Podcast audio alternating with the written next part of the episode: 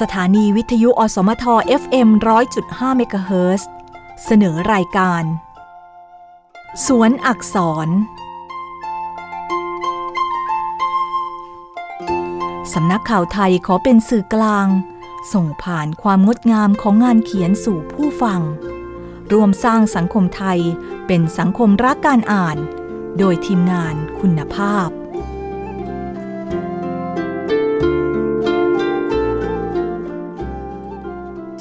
สือ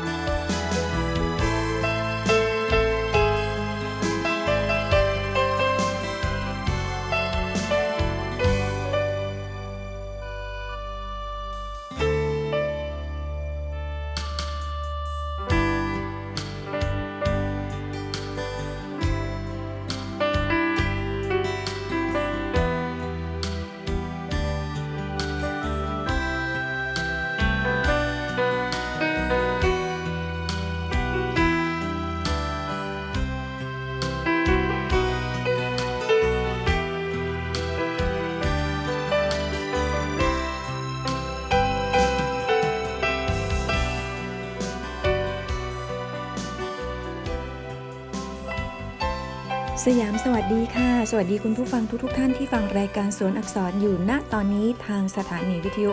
FM 100.5เมกะเฮิรซกรุงเทพมหานครนะคะ วันนี้วันเพ็ญเดือน 12 ค่ะ วันศุกร์ที่ 19 พฤศจิกายน 2564 นะคะ เป็นวันลอยกระทงด้วย คุณผู้ฟังอยู่กับดิฉัน เยมินแหวนเครือนะคะ ประจำการอยู่เป็นประจำทุกๆวันศุกร์เลยนะคะ วันนี้ก็มาพร้อมกับพี่ จักรจันกริติยาค่ะ พี่จักรจันก็มาทำหน้าที่ใส่บทเพลง เพราะๆให้คุณผู้ฟังได้ฟังกันในวันนี้นะคะเอาละค่ะก็เย็นวันนี้หลายคนคงมีโปรแกรมที่จะไปลอยกระทงไม่ทราบว่าจะไปที่ไหนกันนะคะ ในต่างจังหวัดก็คงมีหลายที่ในกรุงเทพก็มีจุดที่เขาจัดให้ลอยกระทง แต่ว่าลอยกระทงปีนี้ ต้องอย่าลืมนะคะ ปลอดภัยไว้ก่อนนะคะ เป็นวิถีชีวิตแบบใหม่แล้ว ถึงแม้ว่าจะมีการผ่อนคลายมาตรการต่างๆ จากทางรัฐบาลมากมายก็ตาม แต่ว่าตัวเลขผู้ติดเชื้อ ตัวเลขเสียชีวิตถึงแม้จะลดลง แต่ก็ยังคงต้องระมัดระวังค่ะ เรื่องของการดูแลสุขภาพให้ปลอดภัยจากโควิด -19 นะคะ หลายพื้นที่จัดงาน แต่อย่าลืมสนุกกันนะคะ จนประมาท ถ้ากลับมาติดเชื้ออีกอันนี้ก็จะแย่นะคะ หลายประเทศโดยเฉพาะในฝากฝั่งยุโรปเนี่ยเขากลับมาติดเชื้อกันนะคะคุณผู้ฟังติดเชื้อเพิ่มขึ้น อย่างเพื่อนดิฉันที่นอร์เวย์เนี่ยก็บอกว่าสถานการณ์ในนอร์เวย์ในสวีเดน ก็มียอดผู้ติดเชื้อเพิ่มขึ้น แต่อย่างไรก็ตามค่ะ ทุกคนก็ ได้รับการฉีดวัคซีนแล้ว ตอนนี้ก็เดินหน้าฉีดเข็ม 3 กันไปนะคะสำหรับหลายประเทศด้วยกัน ไทยนี่ก็เข็ม 1 เข็ม 2 มา ได้เยอะเลยทีเดียวนะคะ ก็อยากให้คุณผู้ฟังเที่ยววันลอยกระทง อย่างมีความสุขแล้วก็ปลอดภัยขอให้เป็นปีที่ดีนะคะ จะสิ้นปีแล้ว ก็ถือว่าเป็นเริ่มต้นของการจัดงานรื่นเริง ที่เราได้ผ่อนคลายมานะคะ หลายคนก็อยากออกไปนอกบ้านไปพบปะสังสรรค์ เพื่อผ่อนคลายความรู้สึกจากช่วงกับสองปีที่ผ่านมาที่เราต้องเผชิญกับโรคโควิด -19 ค่ะ เอาละค่ะมารายการสอนอักษรนะคะ ดิฉันอ่านหนังสือให้คุณผู้ฟังฟังเมื่อวันศุกร์ที่แล้วเป็นตอนแรกนะคะของเรื่องอับราฮัมริงคอนชีวิตและความคิดนะคะ รัฐบุรุษผู้นี้เป็นบุคคลสำคัญของสหรัฐอเมริกาค่ะ วันศุกร์ที่แล้วทิ้งท้ายนะคะว่า จะพาคุณผู้ฟังไปสู่เส้นทางประธานาธิบดีของเขาว่า เขามาได้เป็นประธานาธิบดีได้อย่างไรนะคะ วันนี้ก็มาตามกันต่อในตอนที่มีชื่อว่า เส้นทางสู่ตำแหน่งประธานาธิบดี เป็นเวลาราว 5 ปีที่ลิงคอนเข้ามามีส่วนเล็กน้อยในการเมือง และวิกฤตเฉพาะ ส่วนรอบใหม่ได้เปิดโอกาสให้เขาปรากฏตัวอีกครั้ง และในการก้าวขึ้นสู่ความเป็นรัฐบุรุษในปลายปี 1854 ลิงคอนก็ตัดสินใจแข่งขันชิงตำแหน่ง ในฐานะชาววิกเพื่อเป็นตัวแทนของอิลลินอยส์ในวุฒิสภาสหรัฐ ในเวลานั้นนะคะสภานิติบัญญัติมลรัฐเป็นผู้เลือก หลังการนำในการออกเสียงลงคะแนน 6 รอบแรกในอิลลินอยส์ทันทีที่การสนับสนุนของเขา ลดน้อยถอยลงลิงคอนก็สั่งให้ผู้สนับสนุนเขา ลงคะแนนให้กับไลมันทรัมเบิล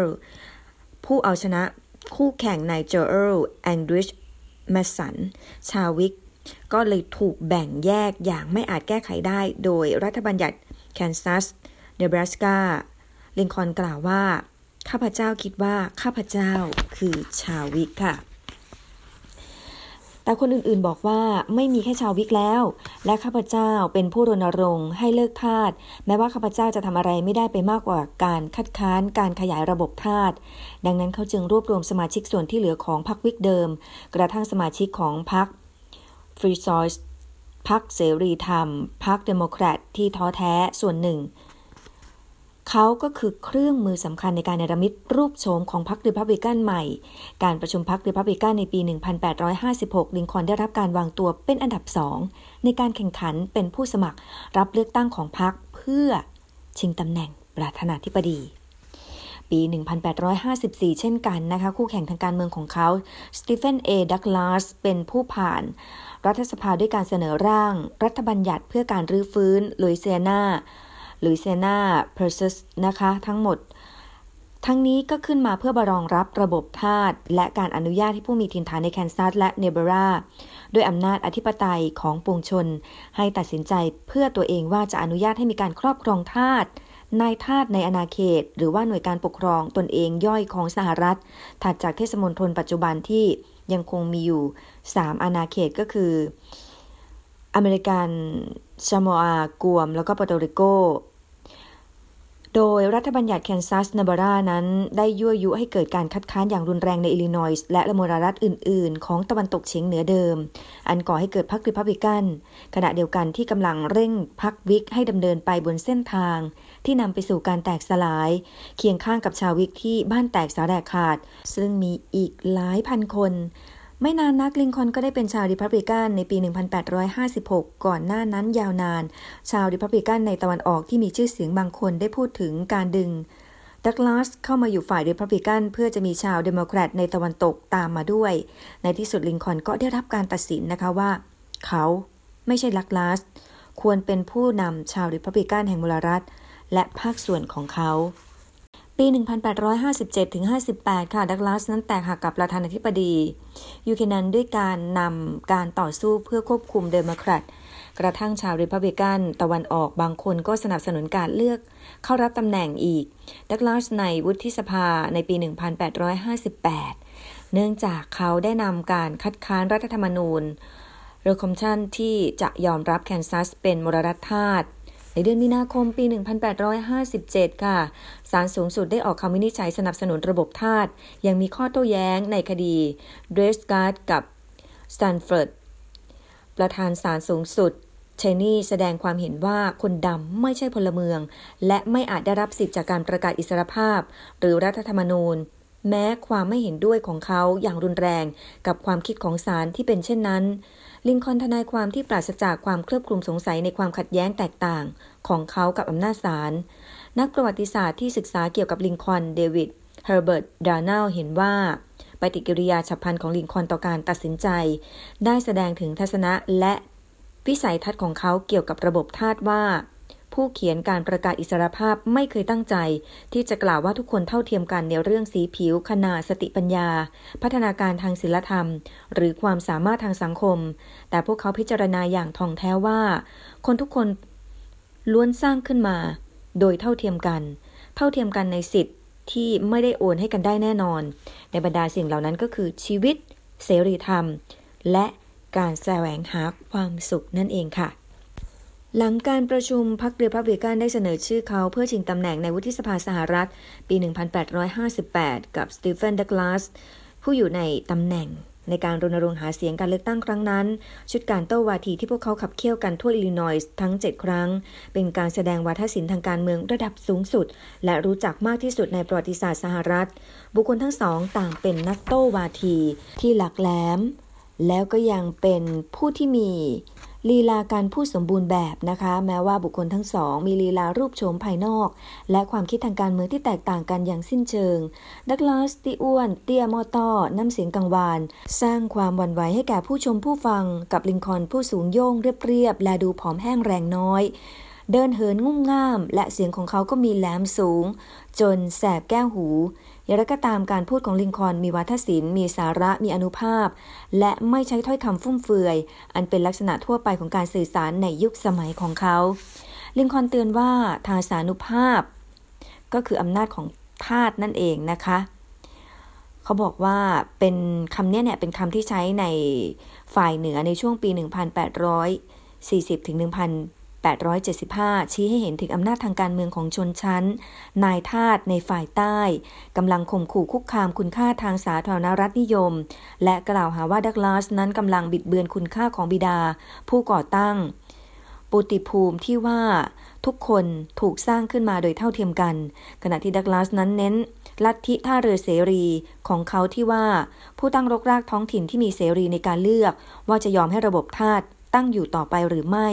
และกล่าวหาว่าลิงคอนนั้นกำลังร่วมมือกับผู้รณรงค์ให้เลิกทาสค่ะ ซึ่งครั้งนี้นะคะในการโต้วาทีก็ได้รับการพิมพ์เผยแพร่ในปี 1860 พร้อมกับชีวประวัติของลิงคอนในหนังสือขายดีที่สุดเล่มหนึ่ง ซึ่งลิงคอนเองก็รวบรวมเรียบเรียงและทำการตลาด อันเป็นส่วนหนึ่งของการรณรงค์หาเสียงของเขานั่นเองค่ะ ในทัศนพื้นฐานของทั้งลิงคอนและดักลาสที่มีความร้อนแรง ในการถกเถียงหรือโต้แย้งทางการเมือง ต่างไม่ใช่ทั้งผู้รณรงค์ให้เลิกทาสหรือว่าสนับสนุนระบบทาสแต่ลิงคอนต่างจากดักลาสตรงที่เขายืนยันว่ารัฐสภาจะต้องการระบบทาสออกจากอาณาเขต เขาไม่เห็นด้วยกับความเชื่อของดักลาสที่ว่า โดยธรรมชาติอาณาเขตไม่เหมาะสำหรับเศรษฐกิจทาสและไม่จำเป็นจะต้องมีการ ตรากฎหมายของรัฐสภาเพื่อรองรับ ทั้งยังขัดขวางการขยายตัวของระบบท่าสู่อาณาเขตเหล่านั้น ในสุนทรพจน์อันอุโคที่สุดอย่างหนึ่งของเขาที่เขากล่าวบอกว่า บ้านที่แตกแยกกันจะตั้งอยู่ไม่ได้ ถ้อยความนี้นะคะ ปรากฏอยู่ในพระคิตธรรมคัมภีร์ ภาคพันธสัญญาใหม่ ฝ่ายพระเยซูทรงทราบความคิดของเขาจึงตรัสว่าราชอาณาจักรใด ๆ ซึ่งแตกแยกกันแล้วก็คงความพินาศ เมืองใด ๆ ครัวเรือนใด ๆ แตกแยกกันแล้ว ก็ตั้งอยู่ไม่ได้ ก็เป็นบทความที่มีความคล้ายกันนะคะ ระหว่างถ้อยความที่ปรากฏในพระคัมภีร์อาจจะยาวนิดนึง แต่ว่าลิงคอนเขามาสรุปสั้นๆ บอกว่า บ้านที่แตกแยกกันจะตั้งอยู่ไม่ได้ ทั้งนี้นะคะ ก็มีการแสดงทัศนะเขาบอกว่าข้าพเจ้าเชื่อว่ารัฐบาลไม่อาจยื้อสภาพกึ่งทาสกึ่งเสรีชนเอาไว้ได้ อย่างยั่งยืน เขาพยากรณ์ว่าในที่สุดแล้วประเทศก็จะกลายเป็นอย่างหนึ่ง หรือไม่ก็อีกอย่างหนึ่ง ครั้งแล้วครั้งเล่าที่เขายืนยันว่าเสรีภาพของพลเมืองสหรัฐทุกคน ทั้งคนขาวหรือว่าคนดำต่างตกอยู่ในสภาวะเสี่ยงด้วยกันทั้งนั้น เขายังกล่าวด้วยว่าอาณาเขตทั้งหลายจะต้องถูกรักษาไว้ให้มีเสรี เพราะมลรัฐเสรีใหม่ คือสถานที่สำหรับคนยากจนที่จะไปสร้าง และสร้างสภาวะการของพวกเขาให้ดียิ่งขึ้น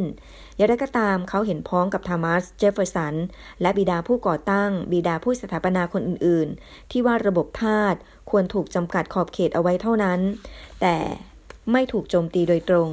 แท้จริงแล้วเมื่อได้เปรียบทางการเมืองก็จะทำเช่นนั้น เขาได้สร้างความมั่นอกมั่นใจแก่ผู้ฟังว่า เขาไม่ได้สนับสนุนความเป็นพลเมืองสำหรับคนดำ หรือเชื่อในสภาพของเชื้อชาติ ข้าพเจ้าไม่และไม่เคยเห็นด้วยกับการนำมาซึ่ง สภาพทางสังคมและทางการเมืองของเชื้อชาติ คนขาวกับคนดำไม่ว่าจะหนทางใด ๆ เขาบอกฝูงชนในเมืองชาลสตันมลรัฐอิลลินอยส์ข้าพเจ้าไม่และไม่เคยเห็นด้วยกับการทำให้ผู้ออกเสียงคะแนน หรือลูกขุน ก็คือผู้ชี้ขาดปัญหาข้อเท็จจริง นิโกรไม่ได้ทำให้พวกเขามีคุณสมบัติในการมีตำแหน่ง ไม่แม้กระทั่งการแต่งงานกับคนขาวสำทับว่าความแตกต่าง ทางกายภาพระหว่างเชื้อชาติของคนขาวกับคนดำซึ่งข้าพเจ้าเชื่อว่าจะห้ามคนสองเชื้อชาติอยู่ร่วมกันตลอดไปในแง่ของสภาพทางสังคม และทางการเมือง ลิงคอนนั้นคัดค้านความไม่สอดคล้องต้องกันระหว่าง หลักการที่ว่าอำนาจอธิปไตยของปวงชนของดักลาสกับคำว่าคำวินิจฉัย d r e s g a r d ซึ่งศาลสูงสุดสหรัฐ รัฐสภาไม่อาจกันระบบทาสออกไปจากอาณาเขต ตามบทบัญญัติแห่งรัฐธรรมนูญ ในที่สุดค่ะ ลิงคอนก็พ่ายการเลือกตั้งต่อดักลาส แม้ผลครั้งนั้นไม่ได้สร้างความแปลกประหลาดใจอันใดแก่เขาก็ตาม แต่ว่าก็ทำให้เขาเศร้าสลดอย่างลึกซึ้ง ขณะที่อยู่บนด้านหนึ่งนะคะ ด้านที่รันทดหดหู่ของเหรียญชีวิตแล้ว อีกด้านหนึ่ง ด้านแห่งกำลังใจและความปลาบปลื้มแห่งชีวิต ก็ได้หงายให้ปรากฏในเวลาใกล้เคียงกันปัจจุบันลิงคอนก็ได้รับการยอมรับระดับชาติแล้ว ในไม่ช้าก็เริ่มได้รับการเอ่ยถึงสถานะความหวังอันโชติช่วงที่จะเป็นประธานาธิบดีในปี 1860 ไม่ใช่แค่วุฒิสมาชิกที่เขาเคยหวังต่อไป วันที่ 27 กุมภาพันธ์ 1860 ค่ะ ผู้นำจากพรรคนิวยอร์กเชิญลิงคอนมาแสดงสุนทรพจน์ที่วิทยาลัยคูเปอร์ยูเนี่ยนหรือว่ายูเนียนนะคะคุณผู้ฟัง ต่อกลุ่มชาวริพับลิกันที่ทรงอิทธิพล ลิงคอนให้เหตุผลว่าบิดาผู้ก่อตั้งใช้อำนาจอธิปไตยของปวงชนเพียงเล็กน้อย และหาทางจำกัดระบบทาสครั้งแล้วครั้งเล่า ลิงคอนยืนยันว่ารากฐานทางศีลธรรมของชาวริพับลิกัน จะต้องคัดค้านระบบทาสทั้งปฏิเสธ การหาตัวกลางระหว่างสิ่งที่ถูกกับสิ่งที่ผิดแม้รูปโฉมภายนอกที่ไม่เด่นสง่างามของเขา โดยที่หลายคนในหมู่ผู้ฟังต่างคิดว่าเขางุ่มง่ามมางารา และแม้กระทั่งน่าเกลียด ลิงคอนกลับแสดงความเป็นผู้นำทางพุทธิปัญญาซึ่งได้นำมา สู่แถวหน้าของพรรคและการแข่งขันเพื่อการเสนอชื่อผู้ชิงตำแหน่งประธานาธิบดีของริพับลิกันหนังสือพิมพ์นะคะ นักหนังสือพิมพ์โนอาบรูกรายงานว่า ไม่มีใครเคยสร้างความประทับใจเช่นนี้มาก่อน ในการดึงดูดความสนใจผู้ฟัง ในครั้งแรกที่นิวยอร์กวันที่ 9 ถึง 10 พฤษภาคม 1860 การประชุมใหญ่ระดับมลรัฐของริพับลิกัน อิลลินอยส์จัดขึ้นที่เมือง ดิเคเตอร์ผู้สนับสนุนลิงคอนได้จัดตั้งคณะรณรงค์หาเสียงนำโดยเดวิด เดวิสนอร์มันจัดด์ เลโอนาร์ด สเวตต์ และเจสซี่ดูบอยส์ลิงคอนได้รับการสนับสนุนให้เข้าชิงตำแหน่งประธานาธิบดีเป็นครั้งแรก มีการโยงตำนานบิดเบือนเกี่ยวกับยุคบุกเบิกของเขากับบิดาของเขา โดยเฉพาะการเน้นเรื่องอาชีพคนผ่าซุงทำไม้ราวรั้วของเขา กระนั้นผู้สนับสนุนลิงคอนต่างยอมรับตรา ผู้สมัครรับเลือกตั้ง ไม้ราวรั้ว ที่คู่แข่งใช้เรียกอย่างดูแคลน เมื่อวันที่ 18 พฤษภาคมณที่ประชุมระดับชาติพรรคริพับลิกันประจำปี 1860 ในนครชิคาโก ลิงคอนได้เป็นตัวแทนของพรรคริพับลิกันด้วยคะแนนอันดับที่ 3 เอาชนะคู่แข่งอาทิวิลเลียมเอชเซเวิร์ด แซลมอนพี เชส ส่วนอดีตชาวเดโมแครตนะคะแฮนนอร์เมลหรือว่าฮันนิบาลฮันนิบาลแฮมลินนั่นเองค่ะแห่งมลรัฐนั้นได้รับการเสนอชื่อ เป็นรองประธานาธิบดีเพื่อสร้างความสมดุลแก่รายชื่อผู้สมัครรับเลือกตั้งของพรรคการเสนอชื่อลิงคอนนั้นส่วนหนึ่งมาจากทัศนะแบบกลางของเขาต่อระบบทาสและการสนับสนุนการปรับปรุงภายใน และพิกัดอัตราคุ้มครองของเขานั่นเองค่ะต่อมาเขาจึงพักงานทนายความเอาไว้เพื่อทุ่มเทกับการจัดการรณรงค์ของเขาอย่างเต็มที่ เขาเขียนว่าเป้าหมายหลักของเขาคือ การป้องกันการแตกแยกในกระบวนแถวของริพับลิกัน และการแนะนำผู้ปฏิบัติงานของพรรคไม่ให้พูดในประเด็นที่เราไม่อาจเห็นพ้องกัน โดยสภาวะชาวริพับลิกันที่สามัคคี ชาวเดโมแครตที่แตกแยก และผู้สมัครรับเลือกตั้งในสนามแข่งขันทั้งสิ้น 4 คน เข้าดำเนินการเลือกตั้ง 6 พฤศจิกายนต่อไปอย่างไม่ย่อท้อแม้เขาไม่ได้รับคะแนนเสียงจากมลรัฐ ใต้สุดนะคะ Deep South 7มลรัฐที่แยกตัวจากสหรัฐก่อนการสู้รบที่ฟอร์ตซัมเตอร์แล้วก็การเริ่มสงครามกลางเมืองที่อเมริกาได้ร่วมกันก่อตั้งสมาพันธรัฐอเมริกามลรัฐเหล่านั้นประกอบด้วยแคโรไลนาใต้ มิสซิสซิปปี ฟลอริดาอลาบามา จอร์เจีย ลุยเซียนา และเท็กซัสค่ะ และไม่เกินร้อยละ 40 ของทั้งประเทศคะแนนของผู้มีสิทธิเลือกตั้ง กระจัดกระจาย แต่ทว่าเขาได้รับชัยชนะด้วยเสียงข้างมากที่ชัดเจน และเด็ดขาดในคณะเลือกตั้งค่ะ มาตอนต่อไปเลยค่ะ ประธานาธิบดีลิงคอนนะคะ ก็ก้าวเข้าสู่การเป็นประธานาธิบดีแล้วนะคะ ตรงกับชื่อตอนเลยนะคะ คุณผู้ฟังชื่อตอนว่าประธานาธิบดีลิงคอนค่ะวันที่ 6 พฤศจิกายน 1860 ลิงคอนได้รับเลือกเป็นประธานาธิบดี คนที่ 16 ของสหรัฐด้วยการชนะชาว เดโมแครตสตีเฟนเอดักลาสจอห์นซีเบรกคินริดจ์ของชาวเดโมแครตใต้ แล้วก็จอห์นเบลล์แห่งพรรคสหภาพรัฐธรรมนูญใหม่ เขาคือประธานาธิบดีจากพรรคริพับลิกันคนแรกที่ชนะโดยสิ้นเชิงด้วยการสนับสนุนเขาอย่างแข็งขันในฝ่ายเหนือ โดยเขาไม่ได้รับเลือกจากการออกเสียงลงคะแนนด้วยบัตรเลือกตั้ง ใน 10มลรัฐทางใต้ และชนะเพียง 2 ใน 996 เทศมนตรในมลรัฐทางใต้ทั้งหมด ลิงคอนนั้นได้ 1,866,452 คะแนน ดักลาสได้ 1,376,957 คะแนนเบรกเกนริดนั้นได้ 849,781 คะแนน และเบลได้ 588,789 คะแนน คะแนนเสียงของคณะผู้เลือกตั้งเป็นเสียงชี้ขาด โดยลิงคอนได้รับ 180 เสียง และคู่แข่งของเขารวมกันทั้งหมดก็ ได้ 123 เสียงค่ะ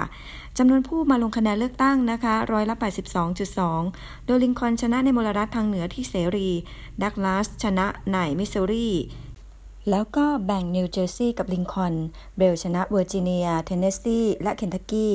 ส่วนเบรกคินริดจ์ชนะในมลรัฐอื่น ๆ ทางใต้ค่ะ มีการรวมรายชื่อ ผู้รับสมัครเลือกตั้งของพรรค ซึ่งคู่แข่งของลิงคอนทั้งหมดรวมกันเพื่อ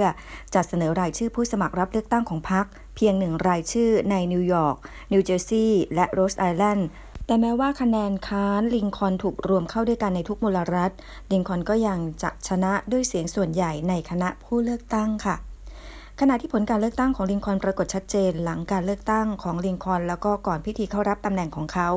ฝ่ายสนับสนุนการแบ่งแยกดินแดนก็แสดงเจตนาชัดเจน เช่นกัน ว่าจะแยกตัวออกจากรัฐบาลกลางหรือสหพันธรัฐ โดยเมื่อวันที่ 20 ธันวาคม 1860 แคโรไลนาใต้ เป็นตัวนำ และเมื่อวันที่ 1 กุมภาพันธ์ 1861 ฟลอริดา มิสซิสซิปปีอลาบามา จอร์เจีย ลุยเซียนา และตามด้วยเท็กซัส ในไม่ช้าเจ็ดมลรัฐเหล่านี้ก็ประกาศตัวเองเป็น รัฐเอกราชในนามสมาพันธรัฐอเมริกา ที่มลรัฐทางใต้ตอนบนก็มีเดลาแวร์แมริแลนด์หรือว่าแมริแลนด์เวอร์จิเนีย แคโรไลนา เทนเนสซี เคนทักกี้ มิสซูรี และอาคันซอ แต่ว่าทั้งประธานาธิบดีบูแคนันแล้วก็ว่าที่ประธานาธิบดีลิงคอนต่างไม่ยอมรับ สมาพันธรัฐและข้อเรียกร้องทั้งปวงของฝ่ายแยกตัวออก ระหว่างทางเข้าสู่พิธีรับตำแหน่งว่าที่ประธานาธิบดีลิงคอนได้พรางตัว หลบเลี่ยงการลอบสังหารที่เป็นไปได้ใน บัลติมอร์เนื่องจากหัวหน้าฝ่ายความปลอดภัยของลิงคอนนะคะอัลลันพิงเคอร์ตันมิอาจป้องกันได้ และเมื่อวันที่ 23 กุมภาพันธ์ 1861 ได้ปลอมตัวเดินทางไปที่วอชิงตันดีซีซึ่งอยู่ภายใต้การรักษาความปลอดภัยของทหาร ลิงคอนนั้นได้กล่าวสุนทรพจน์ที่มุ่งสื่อต่อฝ่ายใต้โดยตรงบอกว่าเราไม่ใช่ศัตรูแต่เป็นเพื่อนกัน เราต้องไม่เป็นศัตรูกัน สำเนาคำปราศัยในพิธีเข้ารับตำแหน่งนี้ถูกส่งไปยังแคลิฟอร์เนีย โดย Pony Express หรือว่าไม้ด่วนนะคะ บริการไปรษณีย์ที่รวดเร็วข้ามเกล็ดแพลนที่ราบใหญ่ เทือกเขาร็อกกี้ และเทือกเขาสูง เทือกเขาแนวเนวาดาตั้งแต่เซนต์โจเซฟมลรัฐมิสซูรีถึงเซคราเมนโตมลรัฐแคลิฟอร์เนีย ตั้งแต่ 3 เมษายน 1860 ถึงตุลาคมในปี 1861 ม้าด่วนก็กลายเป็นวิธีสื่อสารตะวันออกตะวันตกโดยตรงที่สุดก่อนจะมีโทรเลขค่ะ แล้วก็มีความสำคัญยิ่งสำหรับการผูกแคลิฟอร์เนียเอาไว้แนบชิดกับสหพันธรัฐในห้วงก่อนสงครามกลางเมือง ที่เพิ่งสร้างตัวใหม่ใน 7 วัน 3 วันก่อนจะมีการโฆษณา ในท่ามกลางสงครามพายุในเวลานั้นลิงคอนเข้ารับตำแหน่งแล้ว สมาพันธรัฐเป็นพื้นที่ที่ถูกแบ่งแยกอย่างแน่นอนชัดเจน และไม่มีผู้นำการก่อกบฏคนใด เสนอการรวมสหพันธรัฐเข้าด้วยกันใหม่ในเงื่อนไขเวลาใด สมาพันธรัฐเลือกเจฟเฟอร์สันเดวิสเมื่อวันที่ 9 กุมภาพันธ์ 1861 เป็นประธานาธิบดีชั่วคราวของเขา ความล้มเหลวของการประชุมสันติภาพในปี 1861 ทำให้การประนีประนอมทางนิติบัญญัติ เชื่อได้ยากในทางปฏิบัติ เดือนมีนาคม 1861 ลิงคอนและผู้นำริพับลิกันแทบทุกคนเห็นพ้องกันว่าสหพันธรัฐมิอาจแบ่งแยกได้ และเพื่อป้องกันการกระทำที่คล้ายกัน โดยมลรัฐแถบใต้มลรัฐอื่น ๆ จึงมีข้อเสนอการประนีประนอมต่าง ๆ ในรัฐสภา สิ่งสำคัญที่สุดคือการประนีประนอม คริสเตนเดนรวมทั้งการแก้ไขเพิ่มเติมรัฐธรรมนูญ ที่รับรองระบบทาสตลอดไปในมลรัฐ ที่มีระบบทาสดำรงอยู่แล้ว และการแบ่งอาณาเขตระหว่างทาสกับเสรีชน หรือความเป็นทาสกับเสรีภาพแมลิงคอนไม่มีข้อคัดค้านต่อการแก้ไขเพิ่มเติม เหล่านี้ในครั้งแรก เขาก็ได้คัดค้านอย่างเด็ดขาด ในครั้งที่สองเขาเขียนเป็นการส่วนตัวว่าข้าพเจ้าไม่ผ่อนปรน เขากลัวว่าการแบ่งแยกอาณาเขต โดยการบังคับให้ใช้หลักการเกี่ยวกับการขยายระบบทาสนั้น จะเพียงแค่ยุยง นักจักรวรรดินิยมที่เป็นเจ้าของฟาร์ม เพื่อแสวงหาอาณาเขตทาสแห่งใหม่ ในแถบใต้ของพรมแดนอเมริกา ดังนั้นก็จะเป็นการนำเราไปเดินอยู่บนทางหลวง สู่จักรวรรดิทาสอีกครั้งหนึ่งจากบ้านของเขาในสปริงฟิลด์เขาได้เสนอให้ชาวริพับลิกันในรัฐสภา ลงคะแนนค้านการแบ่งแยกอาณาเขตและข้อเสนอนั้นถูกล้มในคณะกรรมาการ ต่อมาอีก 6 มลรัฐได้แยกตัวแล้วรวมกับแคโรไลนาใต้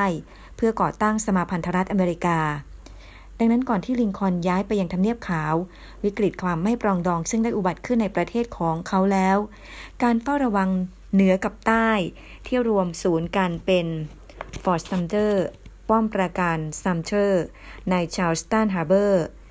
แคโรไลนาใต้ โดยเฉพาะป้อมปราการแห่งนี้ยังอยู่ระหว่างการก่อสร้าง และรักษาการโดยทหารสหรัฐภายใต้พลตรีโรเบิร์ตแอนเดอร์สัน สมาพันธรัฐกล่าวอ้างสิ่งนี้ และจากการสร้างป้อมปราการแห่งอื่นๆ ถือเป็นการข่มขู่คุกคามโดยตรง การคาดการณ์ความยุ่งยากลิงคอนขณะที่ยังอยู่ในสปริงฟิลด์เรียกร้องอย่างลับๆ ต่อวินฟิลด์สก็อตต์ผู้บัญชาการทหารบกสหรัฐ ให้เตรียมยึดหรือว่ายึดคืนป้อมปราการ ขณะและหลังพิธีเข้ารับตำแหน่ง ในคำปราศัยพิธีเข้ารับตำแหน่งเมื่อวันที่ 4 มีนาคม 1861 นอกจากการสนับสนุนการแบ่งแยกไม่ได้ หรือการทำลายไม่ได้ของสหพันธรัฐ และการเรียกร้องเพื่อความปรองดองเป็นส่วนๆ ลิงคอนก็ได้กล่าวย้ำนโยบายซัมเทอร์ดังนี้ เขาบอกแบบนี้นะคะคุณผู้ฟังบอกว่าอำนาจที่มอบหมายแก่ข้าพเจ้า จะถูกใช้เพื่อถือครอง และเป็นเจ้าของทรัพย์สินและสถานที่ที่เป็นของรัฐบาล และการเก็บภาษีอากร แต่นอกเหนือจากสิ่งที่อาจจำเป็นสำหรับวัตถุประสงค์นี้แล้ว จะไม่มีการรุกราน การใช้กำลังต่อประชาชนไม่ว่าจะอยู่ที่ใดก็ตาม และในตอนท้ายๆคำปราศัยได้กล่าวโดยตรงกับชาวใต้ว่า ท่านไม่มีข้อขัดแย้งใดได้เลย โดยที่ตัวท่านไม่ได้เป็นผู้รุกรานเสียเอง นี่เป็นคำปราศัยในพิธีเข้ารับตำแหน่งครั้งที่หนึ่งค่ะ เดี๋ยวช่วงนี้พักฟังเพลงกันสักครู่นะคะ คุณผู้ฟังช่วงหน้าช่วงที่สองนะคะ ก็ไปติดตามค่ะ ในตอนที่ชื่อว่าการอุบัติของสงคราม เดี๋ยวมาดูนะคะเป็นสงครามอะไรระหว่างที่ลิงคอนนั้นเขาอยู่ในตำแหน่งประธานาธิบดีมีอะไรเกิดขึ้นบ้างค่ะ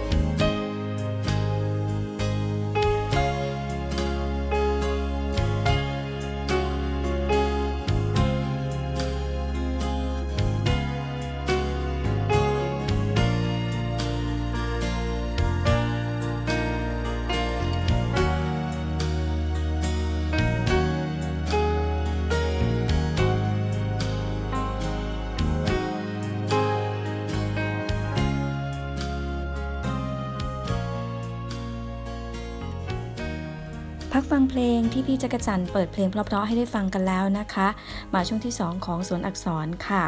ก็มาในตอนที่มีชื่อว่าการอุบัติของสงครามนะคะ คุณผู้ฟัง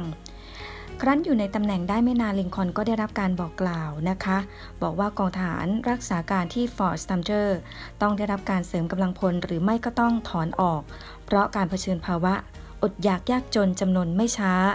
กระนั้นลิงคอนก็เลื่อนปฏิบัติการออกไปหนึ่งเดือน เขาถูกรุมเร้าโดยคำปรึกษาที่ขัดแย้งอย่างตรงกันข้าม ด้านหนึ่งรัฐมนตรีว่าการกระทรวงการต่างประเทศ วิลเลียมเอชซูเอิร์ดและคนอื่นๆ รบเร้าให้เขาสละป้อมปราการแห่งนั้นเสีย ส่วนซูเอิร์ดั้นเป็นสื่อกลางเพื่อทำให้กรรมาธิการของสมาพันธรัฐกลุ่มหนึ่งเข้าใจว่า ป้อมปราการแห่งนั้นจะถูกทิ้งอย่างแน่นอน อีกด้านหนึ่งชาวริพับลิกันหลายคนยืนยันว่า การแสดงถึงความอ่อนแอรูปการใดๆ ย่อมมาสู่การนำความหายนะ มาสู่พรรคของพวกเขา และมาสู่สหพันธรัฐ ในที่สุดลินคอนนั้นได้สั่งการเตรียมการสับเปลี่ยนกำลังพลสองหน่วย หน่วยหนึ่งสู่ฟอร์ตซัมเทอร์และอีกหน่วยก็คือสู่ฟอร์ตพิกเกนส์ในมลรัฐฟลอริดา หลังจากนั้นเขากล่าวกันว่า เขายินดีถอนจากซัมเทอร์ หากเขาได้รับความมั่นใจว่าจะสามารถยึดพิกเกนส์ได้ ผู้บัญชาการแห่งฟอร์ตซัมเทอร์แคโรไลนาใต้ส่งข้อความเรียกร้องเกี่ยวกับข้อกำหนดถึงวอชิงตัน และปฏิบัติการตามคำสั่งของลินคอนเพื่อสนองข้อเรียกร้องนั้น ฝ่ายสนับสนุนการแยกตัวออกมองว่าเป็นการทำสงคราม วันที่ 12 เมษายน 1861 กองกำลังของสมาพันธรัฐจึงยิงถล่มทหารสหพันธรัฐที่ฟอร์ตซัมเทอร์เพื่อบีบบังคับให้พวกเขายอมจำนน และสงครามได้เริ่มขึ้น นักประวัติศาสตร์แอลันเนวิสโต้แย้งว่าลินคอนที่เพิ่งเข้ารับตำแหน่งใหม่ ได้ประเมินการผิดในการเชื่อว่า เขาสามารถปกป้องสหพันธรัฐ กับทั้งแม่ทัพในอนาคต วิลเลียม เชอร์มัน ซึ่งเวลานั้นยังเป็นพลเรือน ได้เข้าเยี่ยมลินคอนในทำเนียบ ระหว่างสัปดาห์ของพิธีเข้ารับตำแหน่ง และผิดหวังอย่างน่าเศร้า ต่อการที่ลินคอนดูเหมือนจะไม่เข้าใจว่า ประเทศกำลังหลับอยู่บนภูเขาไฟ และฝ่ายใต้กำลังเตรียมทำสงครามโดนัลด์สรุปว่าลินคอนนั้นประเมินอย่างถูกต้องว่าเหตุการณ์ต่างๆกำลังนำไปสู่การเริ่มต้นสงคราม ความพยายามครั้งแล้วครั้งเล่าของเขาในการหลีกเลี่ยงการปะทะกัน ในช่วงเวลาหลายเดือนระหว่างพิธีเข้ารับตำแหน่ง กับการยิง โจมตีฟอร์ตซัมเทอร์แสดงให้เห็นว่าเขายึดติดกับคำปฏิญาณของเขาที่ว่า จะไม่เป็นฝ่ายทำให้เลือดของพี่น้องต้องหลั่งนองก่อน แต่เขายังให้ปฏิญาณว่าจะไม่ยอมจำนนต่อฟอร์ดป้อมปราการทั้งหลาย ด้วยการแก้ไขสภาวะที่แตกต่างกันเหล่านี้ แต่เพียงประการเดียวสำหรับสมาพันธรัฐก็คือการยิงกระสุนนัดแรกก่อน และพวกเขาก็ทำเช่นนั้นวันที่ 15 เมษายน ลิงคอนเรียกร้องมูลรัฐต่าง ๆ ส่งกองทหารจำนวนทั้งสิ้น 85,000 นายยึดปกป้องเมืองหลวง และพิทักษ์สหพันธรัฐ ซึ่งในทัศนะของเขานั้นยังคงดำรงอยู่อย่างสมบูรณ์ ทั้งๆที่ถูกกระทำจากมลรัฐที่กำลังแยกตัว เหตุการณ์เหล่านี้บังคับให้มลรัฐต่าง ๆ ต้องเลือกข้าง เวอร์จิเนียประกาศแยกตัวของตัวเอง หลังจากที่เมืองหลวงของสมาพันธรัฐ ได้ย้ายจากมอนต์กอเมอรีไปยังริชมอนด์แคโรไลนาเหนือ เทนเนสซี และอาคันซอยังได้ลงคะแนนเพื่อแยกตัวในอีก 2 เดือนข้างหน้า ขณะที่มิสซูรี เคนตักกี้ และเบโรเลาขู่ว่าจะแยกตัวออก แต่มลรัฐเหล่านั้น รวมทั้งรัฐทัสเดลาแวร์ ก็หาได้แยกตัวออกไปไม่ กองทหารเคลื่อนพลมุ่งสู่ใต้สู่กรุงวอชิงตัน เพื่อปกป้องเมืองหลวง เพื่อเป็นการขานรับเสียงเรียกร้องของลินคอน วันที่ 19 เมษายนฝูงชนที่สนับสนุนการแยกตัว ที่โกรธแค้นบราซัมเมอร์ซึ่งควบคุมเส้นทางรถไฟ ได้โจมตีทหารสหพันธรัฐที่กำลัง เดินทางสู่เมืองหลวง จอร์จวิลเลียมบราวน์ นายกเทศมนตรีแห่งบัลติมอร์และคนอื่นๆ ต่างสงสัยเรื่องนักการเมืองแมริแลนด์ถูกจับกุมและถูกจำคุก ขณะที่ลินคอนสั่งให้พักหมายสั่งให้ส่งตัวผู้ถูกคุมขังมาศาลจอห์นแมรีแมนผู้นำในกลุ่มที่สนับสนุนการแยกตัวในแมริแลนด์ได้เรียกร้องประธานศาลสูงสุดโรเจอร์ทอนีย์ให้ออกหมายสั่งให้ส่งตัวผู้ถูกคุมขังมาศาลโดยอ้างว่าการกระทำของลินคอนในการจับกลุ่มแมริมัน ไม่มีการนั่งพิจารณานั้นเป็นสิ่งผิดกฎหมาย แต่ลินคอนไม่สนใจเรื่องนี้ ในฐานะผู้บัญชาการทหารสูงสุด หรือจอมทัพ ลินคอนนั้นต้องเผชิญกับวิกฤตที่ไม่เคยปรากฏมาก่อนในสงครามครั้งนี้ โดยเขาได้ตอบโต้ด้วยการใช้อำนาจที่ไม่มีประธานาธิบดีคนใด เคยใช้มาก่อน เขาใช้อำนาจยามสงคราม เพื่อกำหนดการปิดล้อม เพื่อจ่ายเงินก่อนการจัดสรรโดยรัฐสภา และพักหมายให้เรียกสั่ง ส่งตัวผู้ถูกคุมขังมาศาล การจับกลุ่มและการจำคุกผู้สนับสนุนสมาพันธรัฐ ที่ต้องสงสัยหลายพันคนโดยไม่ต้องมีหมาย จุดมุ่งหมายสำคัญที่สุดของลินคอนไม่ใช่การยั่วยุให้เกิดสงคราม และการรักษาสันติภาพในการปกป้องสหพันธรัฐ เขาน่าจะดีใจมากกว่าที่จะรักษาสันติภาพเอาไว้ได้ แต่เขาก็พร้อมที่จะเสี่ยงทำสงคราม ที่เขาคิดว่าจะใช้เวลาแค่สั้นๆ หลังการยิงถล่มป้อมปราการ ซัมเทอร์ ลินคอนนั้นก็เยี่ยมเยียนผู้ว่าการมลรัฐเวอร์จิเนียกับอีก3มลรัฐของฝ่ายใต้ตอนเหนือ ตอบโต้โดยการเข้าร่วมสมาพันธรัฐ ต่อมาเขาประกาศการปิดล้อมท่าเรือทางใต้ จังหวะก้าวของการส่งกำลังทหารไปซัมเทอร์ การเปิดรับอาสาสมัครและการปิดล้อม คือการตัดสินใจที่สำคัญครั้งแรกของลินคอนในฐานะ ผู้บัญชาการกองทัพบกและกองทัพเรือ แต่เขาก็ยังต้องการแผนทางยุทธศาสตร์ และระบบการบัญชาการเพื่อดำเนินการให้บรรลุเป้าหมาย นายพลสกอตต์แนะนำเขาหลีกเลี่ยงการสู้รบ กับกองกำลังสมาพันธรัฐในเวอร์จิเนีย เพื่อควบคุมแม่น้ำมิสซิสซิปปี และโดยการกระชับปิดล้อม เพื่อยึดดินแดนทางใต้ ลินคอนนั้นมีความเชื่อมั่นค่ะ โดยความเชื่อมั่นของเขามีเพียงเล็กน้อยในแผน อนาคอนดาที่ตั้งรับและไม่เสียเลือดเนื้อของสกอตต์โดยการเปรียบเทียบ เขาเชื่อว่าสงครามต้องมีการสู้รบอย่างแข็งขัน หากมุ่งหมายจะได้รับชัยชนะด้วยการใช้อำนาจเหนือสกอตต์เขาสั่งให้เคลื่อนตรงสู่แนวรบเวอร์จิเนีย ซึ่งปรากฏผลด้วยการแตกพ่ายสำหรับกองกำลังสหพันธรัฐ รัฐบาลกลางที่บูลรันในวันที่ 21 กรกฎาคม ปี 1861หลังจากนอนไม่หลับติดต่อกันหลายคืนลินคอนนั้นได้เขียนบันทึกว่าด้วยนโยบายการทหาร ความคิดพื้นฐานของเขาคือ กองทัพทั้งหลายควรญาตราไปยังจุดเดียวกันที่แนวรบทั้งหลาย และควรเคลื่อนทัพเพื่อที่จะยึด และใช้การสนับสนุนของชาวสหพันธรัฐในมิสซูรี เคนทักกี้ เวอร์จิเนีย ตะวันตก และเทนเนสซีตะวันออก เช่นเดียวกับที่เขาอธิบายในภายหลังว่า ข้าพเจ้า ขอพูดถึงความคิดโดยทั่วไปของข้าพเจ้า เกี่ยวกับสงครามครั้งนี้ว่า เรามีจำนวนมากกว่า ส่วนศัตรูมีความสะดวกมากกว่าในการระดมกำลังพลที่จุดแห่งความขัดแย้ง เราต้องพ่ายหากว่าเราไม่สามารถพบวิธีการ ในการทำให้ความได้เปรียบของเรา และสิ่งนี้สามารถกระทำให้บรรลุได้ โดยการคุกคามเขาด้วยกองกำลังที่เหนือกว่าณจุดต่างๆ ในเวลาเดียวกัน พร้อมกับการปิดล้อมด้วยเรือรบ สิ่งนี้จึงประกอบเป็นสาระสำคัญของยุทธศาสตร์ของลินคอนค่ะ เรามาตามกันต่อนะคะกับตอนที่มีชื่อว่า ภาวะผู้นำในสงคราม ในฐานะผู้นำสงครามลินคอนนั้นใช้ท่วงทำนอง ซึ่งเขาได้ใช้ในฐานะนักการเมืองคือการบอกเล่าเรื่องราวเกี่ยวกับตนเอง อีกในหนึ่งคือเขาไม่อายที่จะยอมรับ เขาชอบที่จะมีปฏิกิริยาต่อปัญหา และต่อสถานการณ์ที่ผู้อื่นสร้างขึ้นมา มากกว่าที่จะริเริ่มนโยบาย และกำหนดแผนการระยะยาว เขาเขียนอย่างตรงไปตรงมาว่า ข้าพเจ้า กล่าวอ้างไม่ได้เลยว่า ได้ควบคุมเหตุการณ์เอาไว้แล้ว แต่ขอสารภาพอย่างชัดแจ้งว่าเหตุการณ์ต่างๆ ได้ควบคุมข้าพเจ้าแล้วกฎชี้นำของเขาคือนโยบายของข้าพเจ้าคือการไม่มีนโยบาย นั่นไม่ได้หมายความว่า เขาไม่ได้มีหลักการ และยิ่งไปกว่านั้นเขาคือนักปฏิบัติที่ยืดหยุ่นพลิกแพลงโดยแท้ หากว่าการกระทำหรือการตัดสินใจหนึ่งนั้นได้พิสูจน์ว่า ไม่เป็นที่พอใจในทางปฏิบัติแล้ว เขาก็เต็มใจที่จะทดลองการกระทำหรือการตัดสินใจใหม่อย่างไม่ลังเลทันที ในฐานะผู้บัญชาการทหารสูงสุดหรือจอมทัพ ลินคอนนั้นต้องเผชิญกับวิกฤตที่ไม่เคยปรากฏมาก่อน ในสงครามครั้งนี้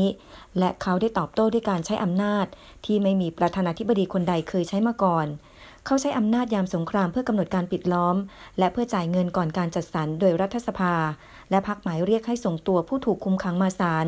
การจับกลุ่มและการจำคุกผู้สนับสนุนสมาพันธรัฐ ที่ต้องสงสัยหลายพันคน โดยไม่ต้องมีหมาย ความพยายามทำสงครามคือต้นต่อการปรามาสลินคอนอย่างต่อเนื่องจากทุกสารทิศทำให้เขาเสียเวลาและเจตนาที่แท้จริงส่วนใหญ่ของเขา ขณะที่เขายังคงโศกเศร้าต่อความตายของลูกชายของเขา วิลลี่ โดยเป็นที่กระจ่างชัดมาตั้งแต่ต้นเลยทีเดียวว่าการสนับสนุนของสองพรรคจะเป็นสิ่งสำคัญต่อความสำเร็จในความพยายามการทำสงคราม และวิธีแห่งการประนีประนอมกับกลุ่มย่อยต่างๆ ที่แตกแยกกัน บนทั้งสองข้างของช่องทางเดิน อาทิการตั้งชาวริพับลิกันและชาวเดโมแครตเพื่อบัญชาการตำแหน่งต่างๆ ในกองทัพบกสมาพันธรัฐคอปเปอร์เฮดและฝ่ายปฏิปักษ์ของสงครามคนอื่นๆ วิจารณ์ลินคอนในเรื่องการปฏิเสธการประนีประนอมเกี่ยวกับระบบทาส ตรงกันข้ามฝ่ายหัวรุนแรงชาวริพับลิกันวิจารณ์เขาในเรื่องของการเคลื่อนพลช้าเกินไป ในการขจัดระบบทาสเพราะไม่มีความชำนาญในการทหาร ลินคอนจึงมุ่งศึกษาหนังสือจากหอสมุดรัฐสภา และอาศัยรายงานทางโทรเลขอย่างมาก เขาติดตามอย่างใกล้ชิดต่อความพยายามทางทหารทุกขั้นตอนที่ได้ปรึกษากับผู้ว่าการทั้งหลาย และเลือกแม่ทัพที่มีความสำเร็จในอดีตของพวกเขา เดือนมกราคมปี 1862 หลังการร้องทุกข์กล่าวโทษเกี่ยวกับการบริหารงาน กระทรวงสงครามหลายครั้งหลายหน ลินคอนจึงปลดรัฐมนตรีไซมอนเคมรันที่ไม่เหมาะสม และแต่งตั้งเอ็ดวินสตันตันผู้นำที่ประสบความสำเร็จ อย่างเป็นที่เรื่องลือในการดำรงตำแหน่งแทน ในแง่ของยุทธศาสตร์สงครามลินคอนนั้นเชื่อมต่อความสำคัญก่อนหลังสองประการ คือการรับประกันว่าวอชิงตันได้รับการป้องกันอย่างดีที่สุด และเพื่อดำเนินการสงครามในเชิงรุก ซึ่งจะสร้างความพอใจแก่ฝ่ายเหนือ เพื่อพิชิตชัยชนะอย่างเด็ดขาดโดยเร็วบรรณาธิการหนังสือพิมพ์ฉบับสำคัญฝ่ายเหนือต่างคาดว่า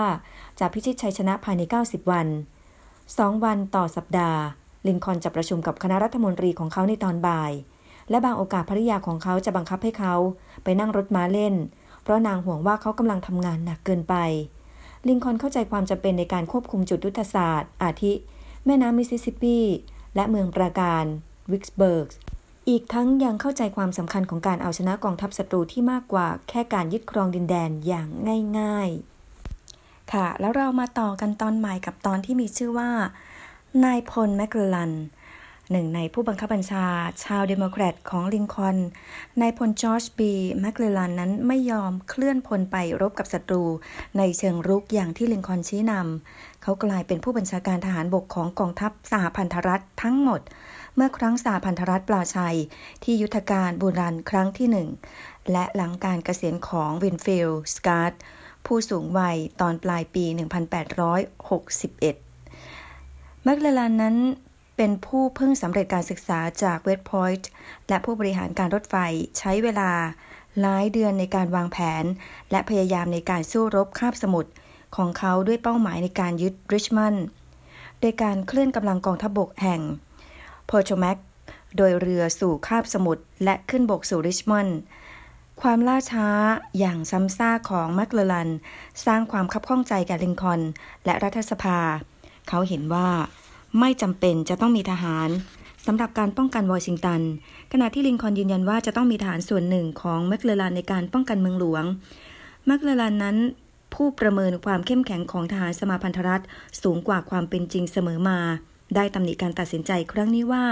เป็นความล้มเหลวมากที่สุดของการสู้รบคาบสมุทร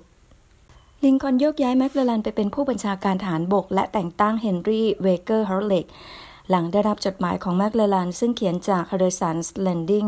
ที่เสนอคำปรึกษาทางการเมืองอย่างไม่มีการขอต่อลินคอนเพื่อกระตุ้นให้ระมัดระวังในความพยายามทำสงคราม จดหมายของแมคเคลแลนนั้นสร้างความเดือดดาลให้แก่ชาวริพับลิกัน หัวรุนแรง ผู้กดดันอย่างประสบความสำเร็จในการบีบให้ลินคอนแต่งตั้งจอห์นโพปชาวริพับลิกันเป็นหัวหน้ากองทัพบกใหม่ในเวอร์จิเนียเพิร์ฟนั้นยอมทำตามความปรารถนาด้านยุทธศาสตร์ของลินคอนให้เคลื่อน พล ตรงสู่ริชมอนด์ทางตอนเหนือ เพื่อเป็นการป้องกันเมืองหลวงจากการโจมตีอย่างไรก็ตามเมื่อขาดการเสริมกำลังที่เรียกร้องจากแมคเคลแลนผู้ที่บัดนี้กำลัง บัญชาการกองทัพบก แห่งโพโทแมกโพปนั้นพ่ายอย่างสิ้นเชิงในการยุทธศาสตร์กับบุญรันครั้งที่สองในฤดูร้อนปี 1862 จนต้องบังคับให้กองทัพบบก แห่งโพโทแมกมาป้องกันวอชิงตันเป็นครั้งที่สอง และสงคราม ยังได้ขยายด้วยยุทธการทางเรือ เมื่อเรือรบหลวงเวอร์จิเนีย หรืออดีตเรือรบหลวงบริแมกได้สร้างความเสียหายทำลายเรือรบของสหพันธรัฐสามลำ ก่อนจะถูกปะทะและถูกสร้างความเสียหาย โดยเรือรบหลวงมอนิเตอร์ลินคอนนั้นทบทวนอย่างพิเคราะห์ในการส่งกำลังออกไป และซักถามนายทหารเรือที่เกี่ยวข้องกับยุทธการทั้งหลาย และทั้งๆที่เขาไม่พอใจความล้มเหลวของเมอร์เลอร์ลันในการส่งกำลังเสริมให้กับโพปลินคอนนั้นสิ้นหวังและแต่งตั้งให้เขากลับมารับตำแหน่งเดิมเพื่อบัญชาการกองกำลังรบวอชิงตัน ทั้งหมดได้สร้างความหดหู่และท้อแท้ ในคณะรัฐมนตรีของเขาทั้งหมด ยกเว้นซูเอิร์ดสองวันหลังเมอร์เลอร์ลันนั้นได้กลับมาเพื่อบัญชาการกองกำลังของนายพลโรเบิร์ตอีลี ซึ่งได้ข้ามแม่น้ำโพทแมกไปยังแมริแลนด์กำลังนำสู่ยุทธการแอนติทรัมในเดือนกันยายน ปี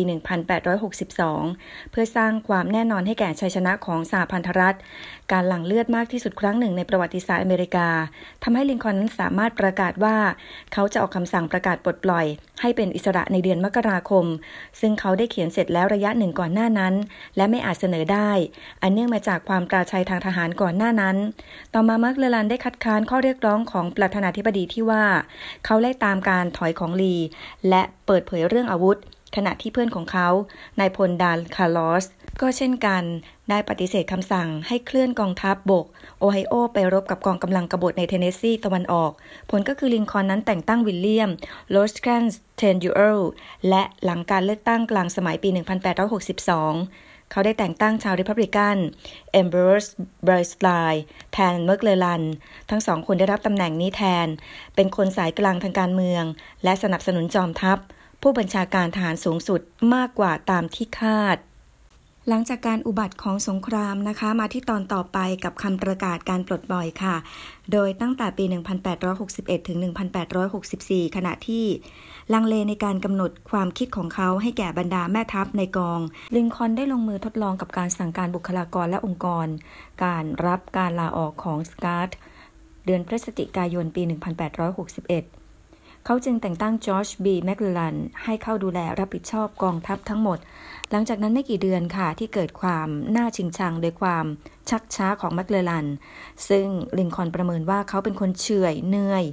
ลินคอนลดตำแหน่งให้ผู้บัญชาการ แค่กองทัพแห่งโพทแมกเท่านั้น เขาตั้งคำถามเกี่ยวกับความถูกต้องสมบูรณ์ของแผน เพื่อศึกคาบสมุทรของแมคเลลัน ได้บีบบังคับครั้งแล้วครั้งเล่า ให้ปรับเปลี่ยนแผนเหล่านั้น และหลังจากศึก 7 วัน เพื่อยึดเมืองริชมอนด์มลรัฐเวอร์จิเนีย 25 มิถุนายนถึง 1 กรกฎาคม 1862 ล้มเหลว เขาจึงได้สั่งนะคะให้มีการยกเลิกแต่ต่อมาเขาพยายามสร้างความต่อเนื่องของผู้บังคับบัญชา เพื่อบัญชากองทัพบบกในเวอร์จิเนีย จอห์นโพปแมคเลลัน อีกครั้ง แอมโบรสอี เบิร์นไซด์โจเซฟฮูเคอร์ และจอร์จกอร์ดัน แต่ว่าก็ต้องผิดหวังกับคนเหล่านี้ขณะเดียวกัน ก็มีเฮนรี่ดับเบิลยูฮอลเลกผู้บัญชาการทหารบก เป็นผู้ให้คำแนะนำและปฏิบัติหน้าที่เป็นผู้ประสานกับนายทหารภาคสนาม แต่เขาก็ได้หลบหลีกการตัดสินใจที่สำคัญเป็นเวลาร่วมสองปี กองทัพของสหพันธรัฐขาดเอกภาพของการบัญชาที่มีประสิทธิภาพ ประธานาธิบดีลินคอนนายพล ฮอลเลก และรัฐมนตรีว่าการกระทรวงสงคราม เอ็ดวิน เอ็มสแตนตัน จึงได้ปฏิบัติการในฐานะสภาสงครามอย่างไม่เป็นทางการ ลินคอนนั้นนอกจากจะถ่ายทอดคำสั่งอย่างเป็นทางการผ่านฮอลเลกแล้ว ยังมีการสื่อสารโดยตรงกับแม่ทัพในกอง ด้วยการส่งคำเสนอแนะส่วนตัวในนามของเขาเอง ต่อแม่ทัพที่ต่อต้านนายโรเบิร์ตอีลี เขาบอกว่าเป้าหมายที่แท้จริงคือการทำลายกองทัพของลี ไม่ใช่การยึดเมืองริชมอนด์หรือว่าขับไล่ผู้รุกรานจากดินแดนฝ่ายเหนือ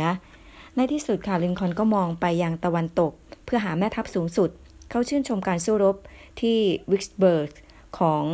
ยูลิสซิสเอสแกรนต์ในมิสซิสซิปปี 9 วัน หลังจากการยอมจำนนที่วิกส์เบิร์กซึ่งเกิดขึ้นเมื่อวันที่ 4 กรกฎาคม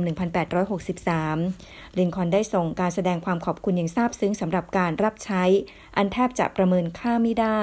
ที่เขาได้ทำให้แก่ประเทศชาติ ถึงแกรนต์ลินคอนนั้นยังได้ส่งการยอมรับคำผิดพลาดของตัวเขาเอง เขากล่าวว่าเขาคาดว่าแกรนต์เพื่อเลี่ยงวิกส์เบิร์กและเคลื่อนไปยังมิสซิสซิปปี แทนการข้ามแม่น้ำและหวนกลับมา เพื่อบุกวิกส์เบิร์กจากด้านหลัง ผมกลัวว่านั่นเป็นความผิดพลาด เขาเขียนในจดหมายแสดงความยินดีของเขา ตอนนี้ผมใคร่ขอยอมรับเป็นการส่วนตัวว่า คุณถูก และผมผิด ที่ไม่ปรึกษาลินคอนเขาประกาศว่าพลเมืองคนใดถูกพบ ว่ามีอาวุธในครอบครองจะถูกนำขึ้นศาลทหารและถูกยิงเป้า และท่าที่ช่วยการกรบฏจะได้รับการปลดปล่อยให้เป็นอิสระ ข้อกล่าวหาเกี่ยวกับความประมาทเลินเล่อในการบัญชาการ กรมตะวันตกของเขาผสมกับข้อกล่าวหาช่อฉน และการช่อราดบังหลวง ความพยายามของลินคอนที่จะครอบงำเขานั้นไร้ผล เขาจึงออกคำสั่งใหม่ ในเดือนพฤศจิกายน การตัดสินใจนี้ส่วนหนึ่งเป็นการป้องกันการแยกตัวของเคนทักกี้ ขณะที่กำลังประสบความรุนแรงในฝ่ายเหนือซึ่งในเวลาต่อมาลินคอนได้เพิกถอนการประกาศนั้น เมื่อรัฐสภาผ่านร่างกฎหมายการริบทรัพย์ในปี 1861 กับ 1862 เขาระงับการบังคับใช้บทบัญญัติ ให้อำนาจเขาในการยึดทรัพย์สินทาสอย่างเต็มที่ สงครามยอมรับการแสดงเจตนาเป็นในของนโยบายต่างประเทศ ในปี 1861 เมื่อเจมส์ เมสัน และจอห์นสไลเดลส์รัฐมนตรีของสมาพันธรัฐประจำอังกฤษและฝรั่งเศส ได้ขึ้นเรือไปรษณีย์อังกฤษที่ชื่อว่าเทรนต์ในฮาวานาประเทศคิวบา กองทัพเรือสหรัฐได้เข้าสกัดเรือเทรนต์อย่างผิดกฎหมายบนทะเลหลวง และจับกลุ่มผู้แทนทางการทูตของสมาพันธรัฐสองคน อังกฤษประท้วงอย่างรุนแรง ขณะที่ประชาชนชาวอเมริกันต่างพากันแซ่ซ้องยินดี ลินคอนนั้นจัดการแก้ปัญหานี้ โดยการปล่อยตัวผู้แทนทางการทูตทั้งสองคนนั้นในทันทีในระยะแรกในนโยบายต่างประเทศลินคอนนั้นถูกส่งต่อให้ผู้อื่น เนื่องจากความไม่มีประสบการณ์ของเขานั่นเอง เขามอบการแต่งตั้งทางการทูตใหญ่และนโยบายต่างประเทศเรื่องอื่นๆ ให้แก่รัฐมนตรีว่าการกระทรวงการต่างประเทศของเขา วิลเลียมซูเอิร์ด อย่างไรก็ตามปฏิกิริยาแรกเริ่มของส w ว r ตต่อเหตุการณ์เทรนต์ได้เป็นการพร้อมที่จะทะเลาะวิวาทจนเกินไป ดังนั้นลินคอนจึงหันไปหาวุฒิสมาชิกชาร์ลส์ซัมเนอร์ ประธานกรรมาธิการความสัมพันธ์ต่างประเทศวุฒิสภา และผู้เชี่ยวชาญเรื่องการทูตอังกฤษ ในการตอบอย่างหลักแหลมและคมคายต่อบทบรรณาธิการเชิงกล่าวร้าย โดยฮอร์เรสกริลลี่แห่งนิวยอร์กทริบูนที่เหน็บแนมว่าการปลดปล่อยให้เป็นอิสระเป็นสิ่งจำเป็นต่อความสำเร็จทางทหาร ประธานาธิบดีได้วางเป้าหมายแห่งการยุติระบบทาสเป็นเรื่องรองจากเป้าหมายหลัก แห่งการทำรงสหพันธรัฐ โดยส่วนตัวแล้วลินคอนได้สรุปณจุดนี้ว่า สงครามนี้มิอาจชนะได้โดยปราศจากการปลดปล่อยทาสและดังนั้นจึงจำเป็นต้องทำให้มากยิ่งขึ้น เพื่อช่วยภารกิจนี้ เป้าหมายสูงสุดของข้าพเจ้าในการต่อสู้ครั้งนี้ก็คือการรักษาสหพันธรัฐ ไม่ใช่การรักษาหรือการทำลายระบบทาสหากข้าพเจ้าสามารถรักษาสหพันธรัฐเอาไว้ได้ โดยการไม่ต้องปลดปล่อยทาสข้าพเจ้าจะทำหากข้าพเจ้าสามารถรักษาสหพันธรัฐเอาไว้ได้ โดยการปลดปล่อยทาสข้าพเจ้าก็จะทำหากข้าพเจ้าสามารถรักษาสหพันธรัฐเอาไว้ได้ โดยการปลดปล่อยทาสบางคนไป และทิ้งทาสบางคนไว้เพียงลำพัง ข้าพเจ้าก็จะทำเช่นกัน สิ่งที่ข้าพเจ้าทำเกี่ยวกับระบบทาสและเผ่าพันธุ์ผิวดำข้าพเจ้าทำเพราะข้าพเจ้าเชื่อว่าการกระทำนี้จะช่วยรักษาสหพันธรัฐเอาไว้ และสิ่งที่ข้าพเจ้าจะอดกลั้น ข้าพเจ้าก็จะอดกลั้น เพราะข้าพเจ้าไม่เชื่อว่าการกระทำนั้น จะช่วยรักษาสหพันธรัฐเอาไว้ได้ ในการตอบโต้อารมณ์ความรู้สึกต่อต้านระบบทาสที่เพิ่มขึ้น ลินคอนจึงมาพร้อมกับแผนการปลดปล่อยของเขาเองตามข้อเสนอของเขาทาสต้องได้รับการปลดปล่อยให้เป็นอิสระโดยการกระทำของรัฐ นายทาสต้องได้รับค่าชดเชย รัฐบาลสมาพันธรัฐจะต้องร่วมรับผิดชอบ ในภาระทางการเงิน กระบวนการปลดปล่อย และการดำเนินอย่างค่อยเป็นค่อยไป และเสรีชนหรือทาสที่ได้รับอิสรภาพเพื่อตั้งนิคมในต่างแดน รัฐสภาแสดงความเต็มใจในการลงคะแนนผ่านกองทุนที่จำเป็น เพื่อการสนับสนุนแผนของลินคอนแต่ไม่มีมลรัฐท่าแถบชายแดนมลรัฐใดเต็มใจเลยกระนั้นก็มีผู้นำชาวอเมริกันเชื้อชาติแอฟริกาเพียงไม่กี่คน ที่ปรารถนาจะเห็นคนของพวกเขา ถูกส่งลงเรือ และในขณะที่ยังคงมีความหวังเพื่อความสำเร็จของแผนแบบค่อยเป็นค่อยไปของเขาในขั้นสุดท้าย ลิงคอนใช้จังหวะก้าวต่างๆ โดยการ ออกคำประกาศปลดปล่อยให้เป็นอิสระ การประกาศเลิกทาสชั้นต้น วันที่ 22 กันยายน 1862 และคำประกาศการปลดปล่อยให้เป็นอิสระขั้นสุดท้าย 1 มกราคม 1863 ของเขา กฤษฎีกาที่เรื่องลือฉบับนี้ ซึ่งเขาพิสูจน์ว่าเป็นการใช้อำนาจการทำสงครามของประธานาธิบดีที่ใช้แต่เพียงกับบางส่วนของประเทศที่อยู่ภายใต้การควบคุมของสมาพันธรัฐอย่างแท้จริง ไม่ใช้กับมลรัฐทาสที่จงรักภักดี และไม่ใช้กับพื้นที่ของสหพันธรัฐที่ถูกยึดครองของสมาพันธรัฐ ไม่โดยตรงก็โดยอ้อม ระหว่างสงครามการประกาศนี้ได้มีการนำเสรีภาพมาสู่ทาสไม่ถึง 200,000 คน แต่ว่าในที่สุดทาสจำนวนกว่า 3 ล้านคนในอาณาเขตของสมาพันธรัฐ ได้รับการปลดปล่อย กระนั้นก็เป็นความสำคัญอันยิ่งใหญ่ในฐานะสัญลักษณ์สิ่งนี้ได้ชี้บอกว่ารัฐบาลลินคอนนั้น ได้เพิ่มเสรีภาพในการชุมนุม ที่เป็นจุดมุ่งหมายของสงครามอีกอย่างหนึ่ง และการยึดแนวความคิดแนวเสรีนิยมในอังกฤษและยุโรป เพื่อเพิ่มการสนับสนุนภารกิจของสหพันธรัฐ ความเห็นของลินคอนต่อการลงนามในคำประกาศก็คือในชีวิตข้าพเจ้า ไม่เคยรู้สึกมั่นใจว่า ข้าพเจ้ากำลังทำสิ่งที่ถูกต้องสิ่งใดมากกว่าที่ข้าพเจ้าทำในการเซ็นชื่อบนกระดาษแผ่นนี้ ไม่กี่วันหลังการประกาศการเลิกทาสผู้ว่าการชาวริพับบิก 13 คนได้พบกันในการประชุมร่วมของผู้ว่าการ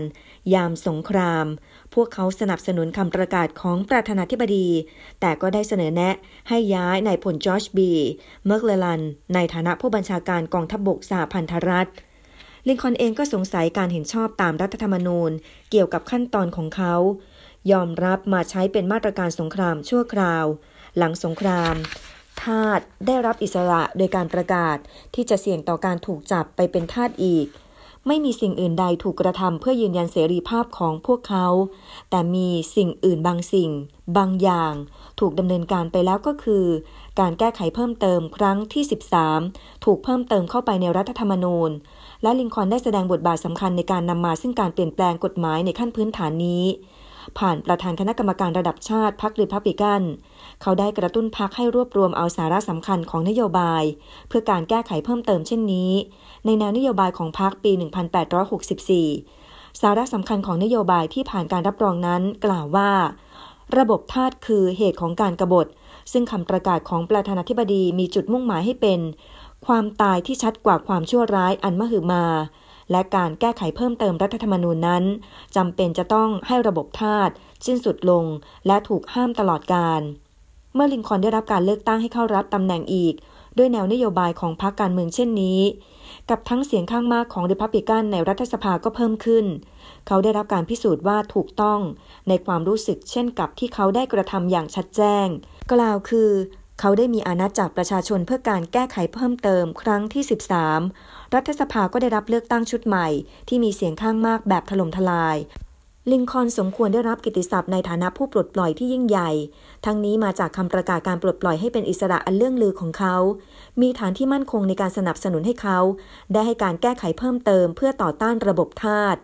นอกจากนั้นยังพบความยิ่งใหญ่ของเขาในฐานะผู้นำสงคราม ผู้นำพาชาติอย่างปลอดภัย ผ่านการต่อสู้เป็นเวลา 4 ปี ซึ่งได้นำเสรีภาพอย่างต่อเนื่อง และในที่สุดก็ถูกสร้างเสริมความแข็งแกร่ง โดยการแสดงออกในทางปฏิบัติ เขาได้ให้ความเคารพต่อคุณค่าและศักดิ์ศรีความเป็นมนุษย์ โดยไม่คำนึงถึงสีผิว ระหว่างสองปีสุดท้ายแห่งชีวิต เขาได้ต้อนรับชาวอเมริกันเชื้อชาติแอฟริกา ทั้งในฐานะอาคันตุกะ และเพื่อนในวิถีที่ไม่มีประธานาธิบดีคนใดเคยทำมาก่อน เพื่อนคนหนึ่งของเขาคืออดีตทาสที่มีชื่อเสียงเฟรเดอริกดักลาสผู้ที่ครั้งหนึ่งได้เขียนว่า ในการพูดคุยทุกครั้งกับ มิสเตอร์ลินคอล์นข้าพเจ้าได้มีความประทับใจกับเสรีภาพทั้งปวงของเขา อย่างไม่มีความเดียดฉันต่อเชื้อชาติผิวดำสำหรับวันนี้นะคะ ส่วนอักษรก็คงต้องจบไว้ในตอนเท่านี้นะคะ ขอบพระคุณคุณผู้ฟังสำหรับการติดตามนะคะ กับหนังสืออับราฮัมลิงคอนชีวิตและความคิดจากคุณเจษดาทองโรธค่ะ ขอบพระคุณพี่จักรจันทร์กริติยาอย่างสูงนะคะสำหรับการมาช่วยใส่บทเพลง ให้กับส่วนอักษรของดิฉันในครั้งนี้นะคะทำให้มีความครบสมบูรณ์ครบถ้วนทุกกระบวนความของการดำเนินรายการค่ะ วันนี้ต้องลาคุณผู้ฟังไปพร้อมกับพี่จักรจันทร์กิติยาแล้วนะคะ ขอให้ลอยกระทงค่ำนี้มีความสุขทุกทุกท่านค่ะ ลอยทุกลอยโศกผ่านพ้นไปนะคะ มีสิ่งดีๆ เข้ามาในชีวิต สวัสดีค่ะ